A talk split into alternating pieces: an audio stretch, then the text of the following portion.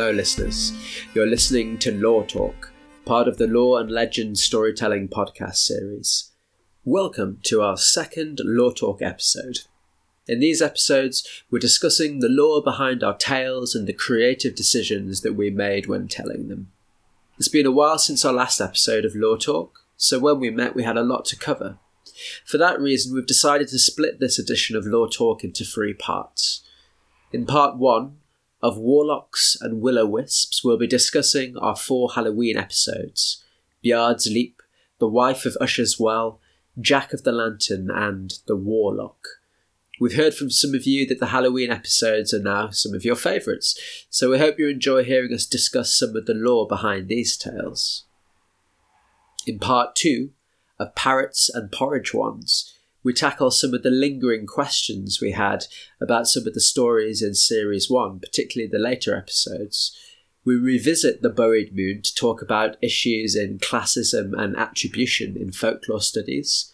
Seb and I puzzle over the existence of porridge wands, only to discover that we both have one in our kitchen drawers and we consider the unusual role of the parrot in Lady Isabel, leading us to delve into a rich history of folklore and folk stories about parrots. In part three of Lisa and Lady Isabel, I sit down with a friend and follower of the podcast, Lisa Belila. Lisa has been a supporter of the podcast right from the beginning and giving us early feedback on episodes, but is new to the world of folklore and storytelling. In this part of Lore Talk, Lisa tells us what it's like to listen to stories on the podcast versus live storytelling and gives us her thoughts on the female characters in our episodes and how they are represented in traditional folklore narratives.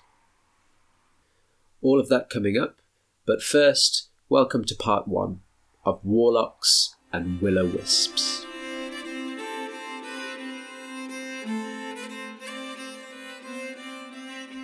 Hello.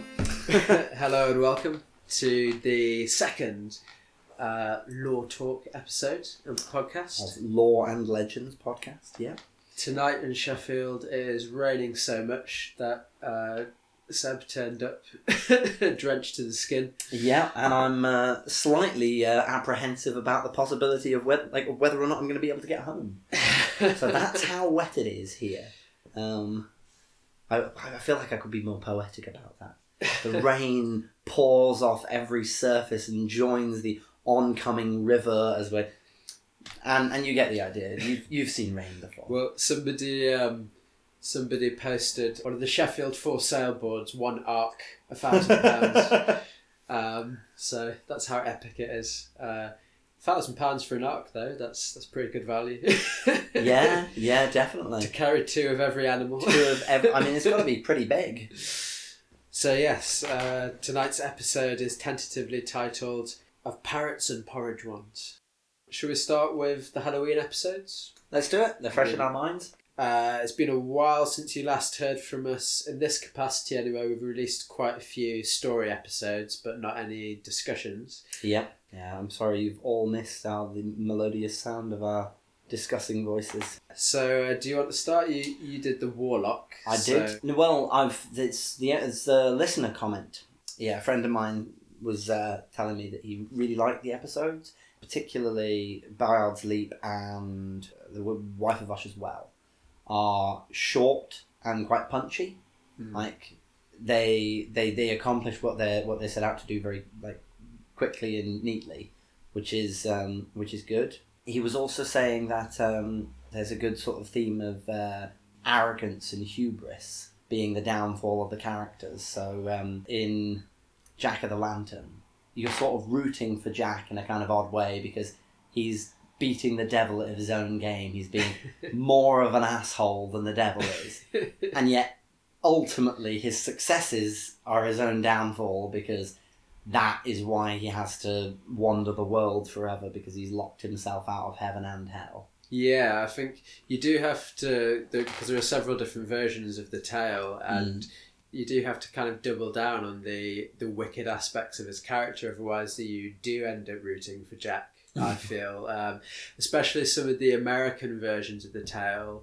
They um, several of them don't include the three wishes, Mm. um, and are just about Jack uh, tricking the devil um, with a drinking game, Mm. um, or sometimes he meets the devil in the road, and you're told that Jack is uh, an evil man or whatever, but he, he appears more like a bit of a scoundrel, and you, Mm. you're kind of rooting for him. That's why I added in the stuff about the the shipwrecking, which isn't a part of the original sources, Okay.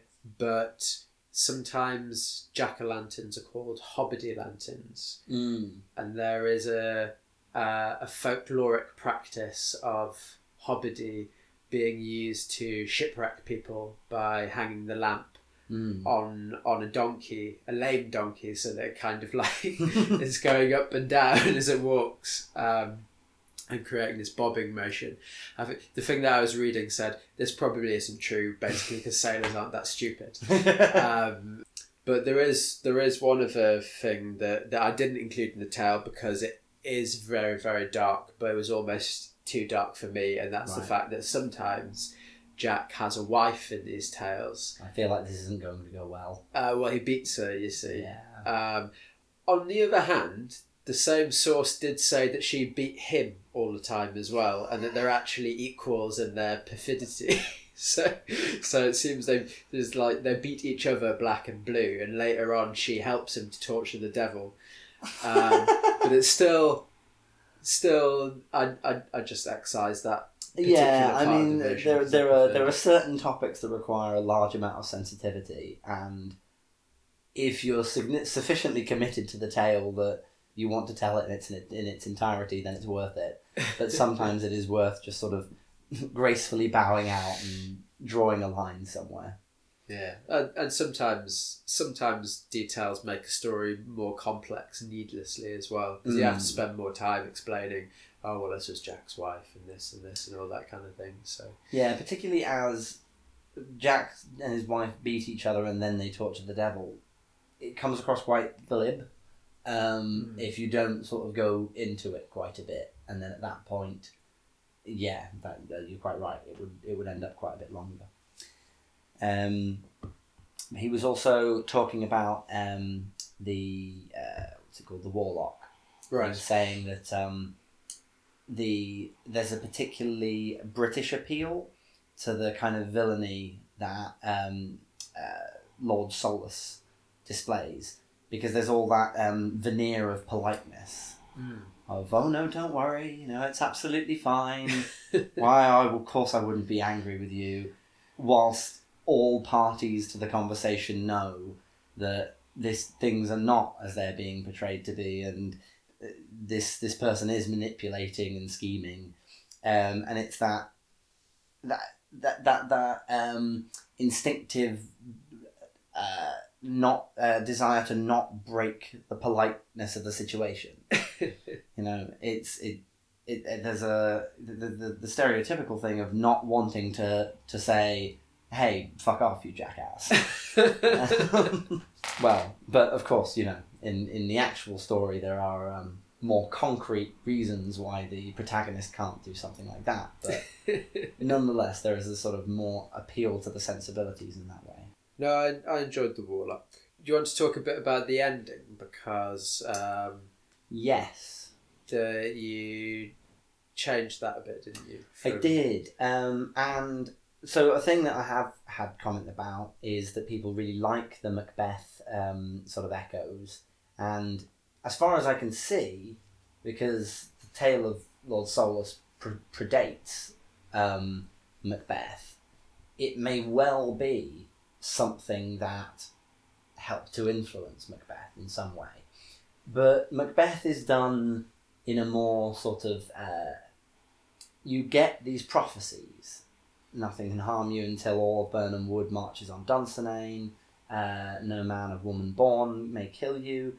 And these things turn out to be true in ways that you wouldn't really expect them to be true. And so the the false sense of security that Macbeth has lulled into is his undoing. And but in the source material that I saw for Lord Solus, for the Warlock, he's told these these same things.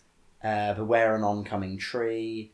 Until threefold rope of sifted sand around your body twine. But although there is an oncoming tree in the uh, the the actual the marching trees, the sifted sand doesn't play out in in a satisfying way because they try to bind him with ropes of sifted sand. They Because at that stage, he's using a magic book, isn't he? Yes. Which he brought back with him from Fairyland, apparently. Yeah. That was supposed to have been Yeah. written by the Scott sorcerer Michael Scott, who was a real person but was only rumoured to be a sorcerer.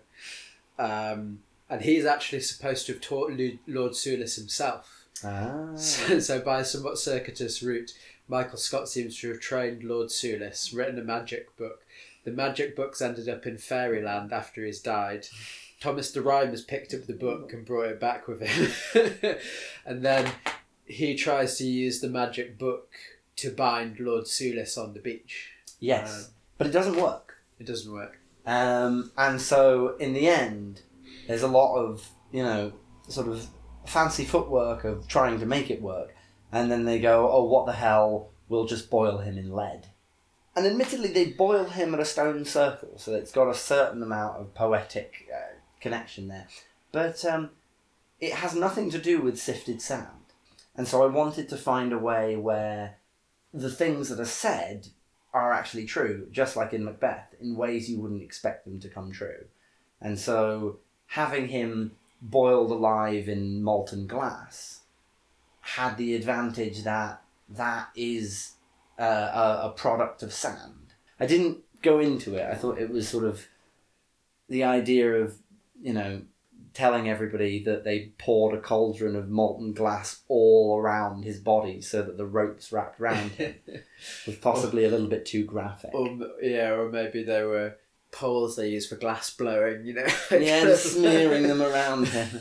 And I thought, really, that doesn't sound like what they'd do. They probably would just throw him in the, the, the molten glass. yeah. And but you know, if if they then took him out, then the glass solidifies and wraps around him. So It's like a, a glass coffin.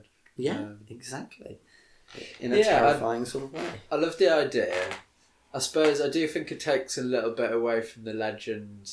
Burning him at the local stone circle seems to have been a, a, a pretty big and important part of it. So I don't know if maybe I would have said they brought the glassmaker from his workshop or something. I just but, I, uh, I thought I thought about that, but then I was like, what a faff. Can you imagine trying to explain to the listener why it was they had to take the glassblower's workshop en masse and transport it to a stone circle just in order to kill this guy? On, You could also um, argue that the sand ropes don't bind him, but maybe they do twine around him. So you know he conjures the ropes, and they do like wrap around him, and he but he breaks out of them. So the, in some ways the prophecy is still intact.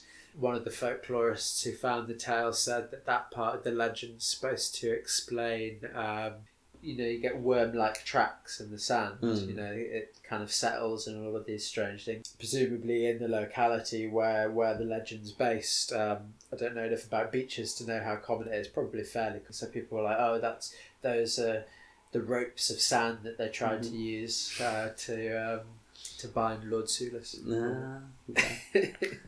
What I find bizarre about that is that there aren't really beaches nearby. They wouldn't have had to transport him quite a way because. Hermitage Castle is just outside Kielder Forest. It's it's a reasonable distance to the sea. Like they'd be riding for a few hours. Are there any lakes or anything around there? Yeah, I mean Kielder Water isn't that far away. Um, maybe the beach is at Kielder Water. Um, but the other thing that I did with that story was to um, a reversal in the character that's focused on because it's Solus that receives the most attention in certainly the Walter Scott version that I was working off. Um, and I thought that actually, if we were having a Halloween story, we want some peril, we want some danger. And at that point, his his victim seemed like the obvious choice, and um, so there was the in in in that version, Branxholme's brother is the one who sounds the alarm and brings the king's men to him, Um, but I thought that was an unnecessary character, I thought, and that, that's why I chose May as the um, the one around whom the action would be focused. Which which I think did did did, did pay off because she plays a very bit part in in the in the original, version. ballads. Yeah. yeah, Yeah, um, I thought that part of the tale worked really well. We did have some comments that the the voice work that you've done on the uh, the red cap, I can't hear what he's saying, so I said, "All right, I'll fix that." I re-recorded the voice. If you haven't re-listened to the tale since I uploaded that, then we'll uh, we'll play the new voice now, and you can tell me if that sounds any better. Ah, but you bear charming life while you hold the life of me. Gates, lance, and arrow, sword, and knife, I shall your warrant be. No forged steel, nor hempen band shall ever your limbs confine, till threefold ropes of sifted sand around your body twine. If danger do press, knock thrice on the chest, with rusty padlocks bound. Turn away your eyes when the lid shall rise, and listen to the sound. yeah. Did you read much about uh, red caps? I read a certain amount. The um, one of the things that I felt about the red cap in that story was that it was disappointing that you didn't get as much exposure to the creature as you might have because the, the red cap gets its name because it dips its hat into the blood of its of its fallen enemies. That's something that never really comes up in the story. The red cap advises Solus, but never never comes out. And the only other involvement it has is to, you know, break the charm when when Solus looks tries to look at it. Um, I wanted some sense that this was a ferocious creature that would tear your heart out and eat it. They're said to haunt um, abandoned castles in Scotland. Um, so to warn you against, you know, deciding to go and have a play around in uh, an old castle at one o'clock in the morning, don't don't go there because the red cap will eat you. Well, that's one of the ways that these tales are thought to work, actually, isn't it? Like Mm. um, a lot of the legends about water demons, like Jenny Greenteeth and things. Uh, most people say they were tales told to kids to keep them from playing near water. Yeah, So maybe the red cap's the same for you know. Don't don't go climbing up the tower face. So, Yeah. Because you might meet a red cap or catch the Lannisters uh, unawares.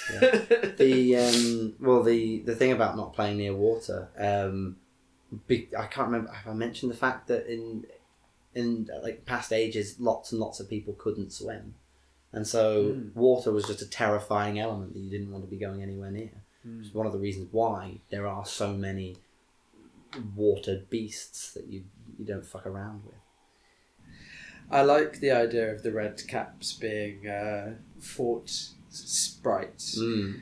Uh, one guy, William Henderson, writes that the red caps resembled a short, thick-set old man with long, prominent teeth, skinny fingers armed with talons like eagles, Mm. large eyes of a fiery red colour, gristly hair streaming down his shoulders, iron boots, a pike staff in his left hand, and of course a red cap on his head. They were rumored to be similar in appearance to the Dunter, but the Dunter apparently largely just makes unpleasant sounds, and you know is is quite grouchy. Whereas um, the, the- Castle poltergeist. yeah, exactly. Yeah. it must have been unpleasant if you didn't know whether what you were facing was a red cap or a Dunter, and then it turned out for the worse. There's a theory that red caps, um, along with those other ones that you mentioned, the Dunter, or there's another one called the Powrie. Um, Ah, There's a, a theory that they were the spirits of victims sacrificed on the foundation stones of the castles by the Picts who built the first castles in those sites. yeah. So that's quite is it's quite it's a quite a cool idea of why is they're hiding in these castles which humans have built. yeah, Um, what gives them such a strong tie to it. and there's another case sort of of um, fairies or fae also being another manifestation of the dead, um, which Yeah. which has come up a few times. The one of the things I did try and build into that story was a sense that whilst the Red Cap was sort of doing Solus's bidding, it sort of viewed itself as the true lord of the castle. That it, it it really you know only sort of tolerated Solus for as long as he was useful to it. Um, yeah, but Leyden and Scott mention actually that. Um, so you're- saying that there isn't much sign of the rapacity of the red cap in the tale, but they do have this little bit where they say that, um, you know, the chamber that Sulis locked him in before he departed the castle and sort of left him there. And apparently, the, the chamber itself is supposed to have sort of sunk down into the earth so that it's still there in the ruins, but nobody knows where it is. But they said that if you're to insert a branch into the crack at the door and pull it out, then you find it stripped of its bark. Oh, so those rapacious talons are Yeah. are in there somewhere. Um, the the only other thing I wanted to say was that um, uh, this the, the, the legend of, of Solus as, as this uh, sorcerer, um, it's there's an element to which so a lot of it is impossible because Solus wasn't living in Hermitage Castle in the point at which the tale happens. He's in, imprisoned in Dumbarton Castle um, at the uh, request of Robert the Bruce. Um, I wonder whether the story actually is a form of propaganda right. in order to discredit this man who's plotted against the king. Say he's a dark and evil sorcerer who, um, you know, consorts with vile demons. Um, instead, you know, he's probably just a reasonably ordinary, nasty man who wants power for himself. I had options as to how to pronounce his name because I could have gone with Sulis. Contacted a Scottish friend of mine right. for the closest I could get to old Scottish pronunciation. And, and she didn't know, so I felt like that gave me carte blanche to use largely whatever. And I, I also found recordings on on the internet where people said it, and it I found both Sulis and Solus, and I thought Solus has a more sort of poetic edge here. There's a sort of foreboding to his name. So. Yeah. Well, the, the history of Hermitage Castle um, is is quite long and bloody in itself. Yeah. Um, some some of the highlights there was I think one of the next owners, Sir William Douglas, apparently imprisoned. It says a comrade. He, he imprisoned a comrade there and starved him to death. As you do to your As you comrades. do to your comrades. That's that's how I treat my comrades. Um, Mary Queen of Scots married the Earl of Bothwell, even though he was probably involved in murdering uh, one of her previous husbands. Uh, and the Earl of Bothwell was the Lord of Hermitage Castle. Uh, he he ended his days uh, apparently going insane in another in, in prison at another castle, uh, Dragsholm. His nephew Francis Stewart was then arrested during King James's witch hunts. But you know what all this means, don't you? What's that? Well, that the Red Cap did remain within Hermitage Castle and did keep advising all of its next rulers, sowing the seeds of evil.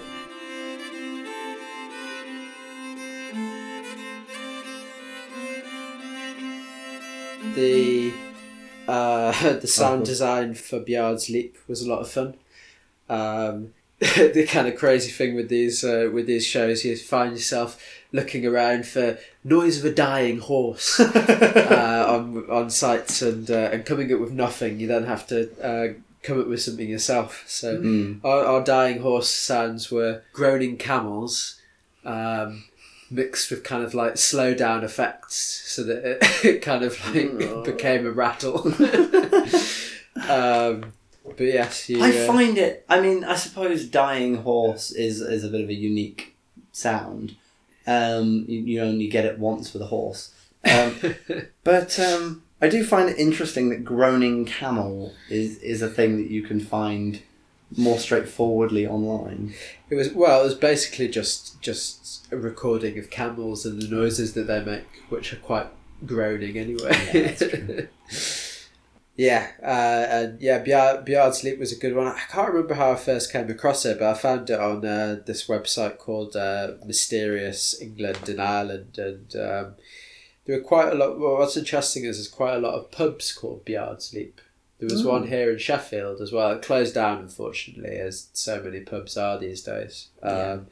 But uh, it just kind of showed that at one at one stage, the legend must have been fairly well known. Uh, Yeah. out and about uh, for pubs to have named themselves after it. Yeah. I do wonder sometimes whether the pubs are going to be named after things that are resonant in the public's imagination or whether it's just you've got a niche interest loud Republican who uh, I'm just going to call it this. Yeah, well, we're quite far away from uh, uh, North Kesteven, Lincolnshire, here in Sheffield. That's but we, true. But we did get a Bayard's Leap. Yeah. Um, and I suppose the, the uh, Jack of the Lantern, I was quite interested. I was quite. Um, I, I, I spent a lot of time trying to track down the original sources for the Jack Lantern myth. Mm. Uh, because there wasn't much about it apart on Wikipedia apart from the more recent, it seemed more Americanized versions Yeah. of the tale called, uh, which tend to be called Stingy Jack. Um, but after eventually chasing down the sources in lots of different books, uh, books that are online, um, just to be clear, I wasn't, I wasn't, uh, wasn't trapped in the library, um, but. I actually found I'd just been looking in the wrong place. Uh, those original tales were all in the entry for Will o' the Wisps. Mm. Um, so, um, you know, originally a Jack o' the Lantern and a Will o' the Wisp were essentially the same things. This was the first time I learned that. Yeah, yeah. Um, I, I didn't realise that, and that's and that's interesting. And the fact that some people, rather than Will of the Wisps as a class of spirits, that there was actually sometimes a tale of Will of the Wisp. um, Yeah. uh, so yeah, you uh, you learn so much uh, looking at these things. Absolutely. Did you make any uh, uh, jack o' lanterns this this Halloween? Uh, I really wanted to, um, but a combination of things and largely disorganisation meant I didn't, couldn't. But um, what did happen was that the neighbours had made many, and um, in order that we might be able to, I'm thinking of trying to think of a word, advertise the fact that we had sweets to, to neighbourhood children. All of the words that I was coming up with were lure and entice, and I thought I can't really say that. Um, but um, yeah, so that, that that was that was very nice. We, we usually do carve pumpkins, but um, but not this time. I did wonder about carving a turnip, but um, it did It's hard. strike me that it's, yeah, it's, It's turnips very are, hard. are much harder than pumpkins. And actually, the Irish, when they arrived in America, must have think they must they struck gold with that one. they can ditch the old pu- turnips and start carving these things. Yeah, in our tale, the uh, the devil uh, rather swiftly hollows out a turnip, and uh, that must be a special devil power because uh, I think when, when you look at the uh, photos online of uh, turnip jack o' lanterns, they look much more sinister. But that's basically because people had to sort of slash the eyes in, in into these turnips, um, so they look uh, they look uh, they look much more horrific. Mm. Um, but yeah, a good a good tale, and and again, before I started looking into it, you know, I never realised that there was a tale of Jack of the Lantern. So uh, it's a, There was a a pub. in Loughborough called Jack o' Lantern.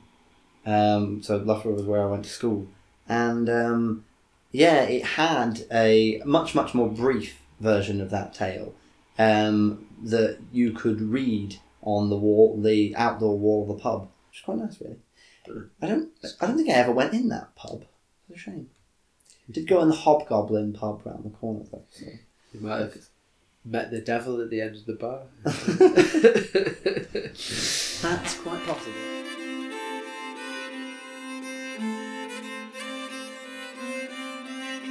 I thought we might talk a little bit about the, the wife of Usher's well. Something my, my friend mentioned. Um, my friend's name is Pierre, by the way. I'll credit him with the, the comments that he's made. But um, it's it's it's quite um, sort of bleak and nihilistic.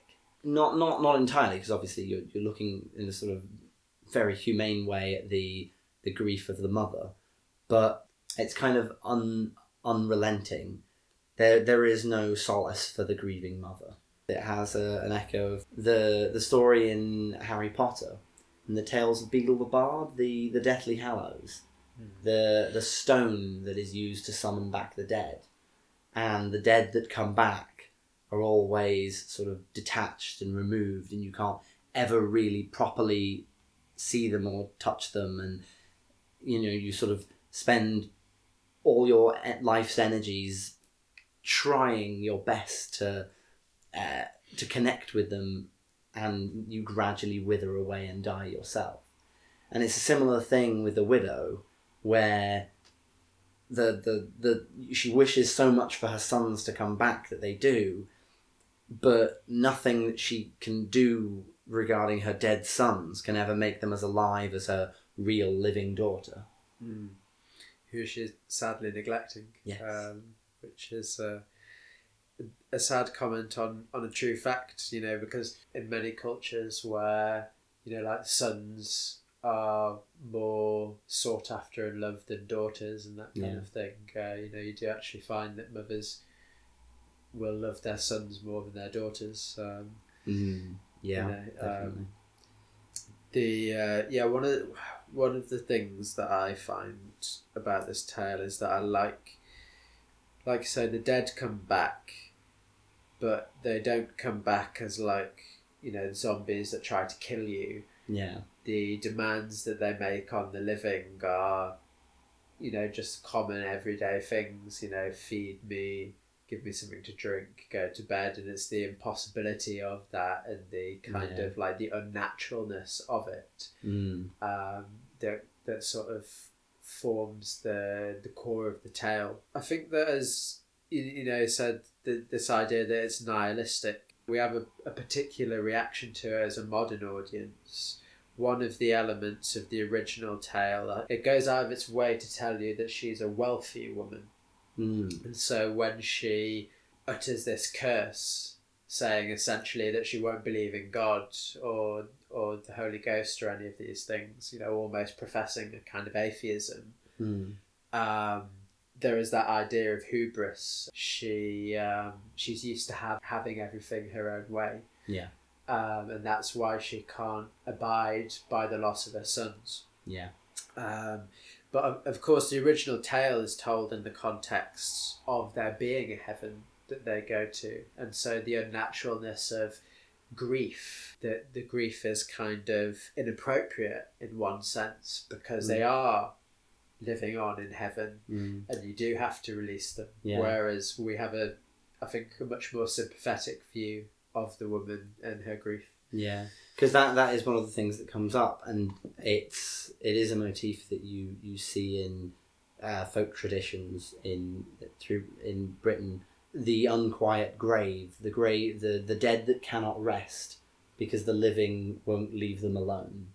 But um, the thing I like most about the tale is quite how sort of chilling it is to have. You know, she wishes for this thing to happen and gradually up the hill walk three dead men.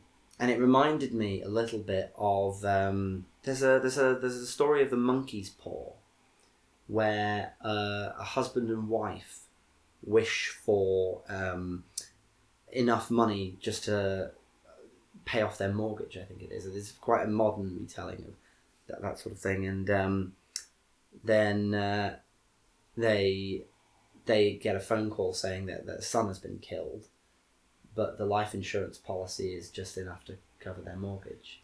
Uh, And then they, then that's the dark. Yes, and then the wife wishes for the son to to return, and you get or you don't get any real other explanation than a figure then comes walking towards their house, and he's just outside the door when I, th- I think the the husband then wishes it all away.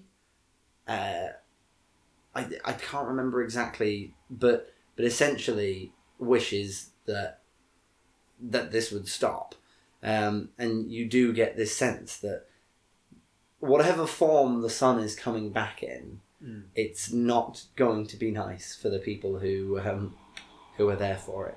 And it, it does have that, that classic be careful what you wish for. Yeah, the original, uh, the original tale, um, the wife loses her sons to plague, but I chose to set it in the context of the First World War, mainly because I think it was the centenary when I first came across this tale and when I first told it in a particular setting. You know, in sort of contemporary memory, that is one of the sort of the most powerful and kind of resonant contexts for mothers and children and death and its kind of you know sort of implacable nature. Yeah. um, and there, there are there are two different versions there are several different versions of the tale. Uh, they're folk songs in fact um, originally. And um, if you haven't already you should definitely check out the uh, the lore and legend playlist for the Halloween episode versions of um, the wife of Usher's Well are, are, are great to listen to. Um, the version that I used for the episode, um, I say that they return near Christmas. Mm. Um, but several of them, in fact, they return on Martinmas, which I wish that I'd recorded in the original now, because not only is Martinmas apparently Old Hallowmas or the Old Halloween, um, but it uh, Martinmas, the feast of Saint Martin, takes place on the eleventh of November, which which is Armistice Armistice Day. Day. So um, Then has a fun, yeah, it's uh, it's a, a poignant echo um, Yes. of that. So uh, yeah, the um, uh, the thing I was going to say about the First World War is that um, there is a sense in because the First World War was the first time for a long long time that so many people had died in a war that, that Britain was involved in that we'd been involved in conflicts um, over the last hundred years. And of course some people died but it was seen as a chance for glory. Um, and so a lot of people tried very hard to get their um, children into, into the army um, who who wanted their, their children to, to have status and uh, opportunities and the, there was there is a sense in which the First World War represents in British cultural history a moment of realization of really what war is about and the the real human cost and that there was when you went round villages in England at that kind of time you suddenly started seeing things going up in people's windows telling you how many of their sons had died because there was a cross that said the Somme and then there was a cross that said passchendaele and it that you know it, it, became uh, because of how many people from everywhere had lost relatives it became unavoidable. Everywhere you went was this reminder that death could not be escaped and that if if you went in yeah uh, i think that's what i meant to about which i think is why it actually works very well as a way of telling this this story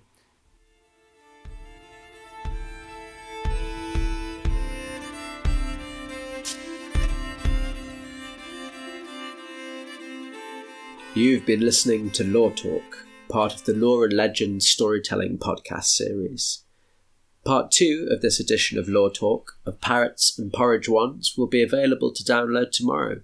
Music in this episode was composed and performed by Robert Bentel. On November 14th, you'll be able to hear our next guest episode, where short fiction writer Sarah Pearl shares her unique take on the legend of the last wolf in England. We'll also be releasing our first bonus episode of the podcast, The Legend of Humphrey Head. This episode won't be on our main podcast channel. Instead, it will be available to download for free from the Lore and Legend website through Gumroad. But we will be requesting that you do consider a donation for downloading this extra content. I hope that you've enjoyed part one of this edition of Lore Talk. Thank you for listening, Storyfolk.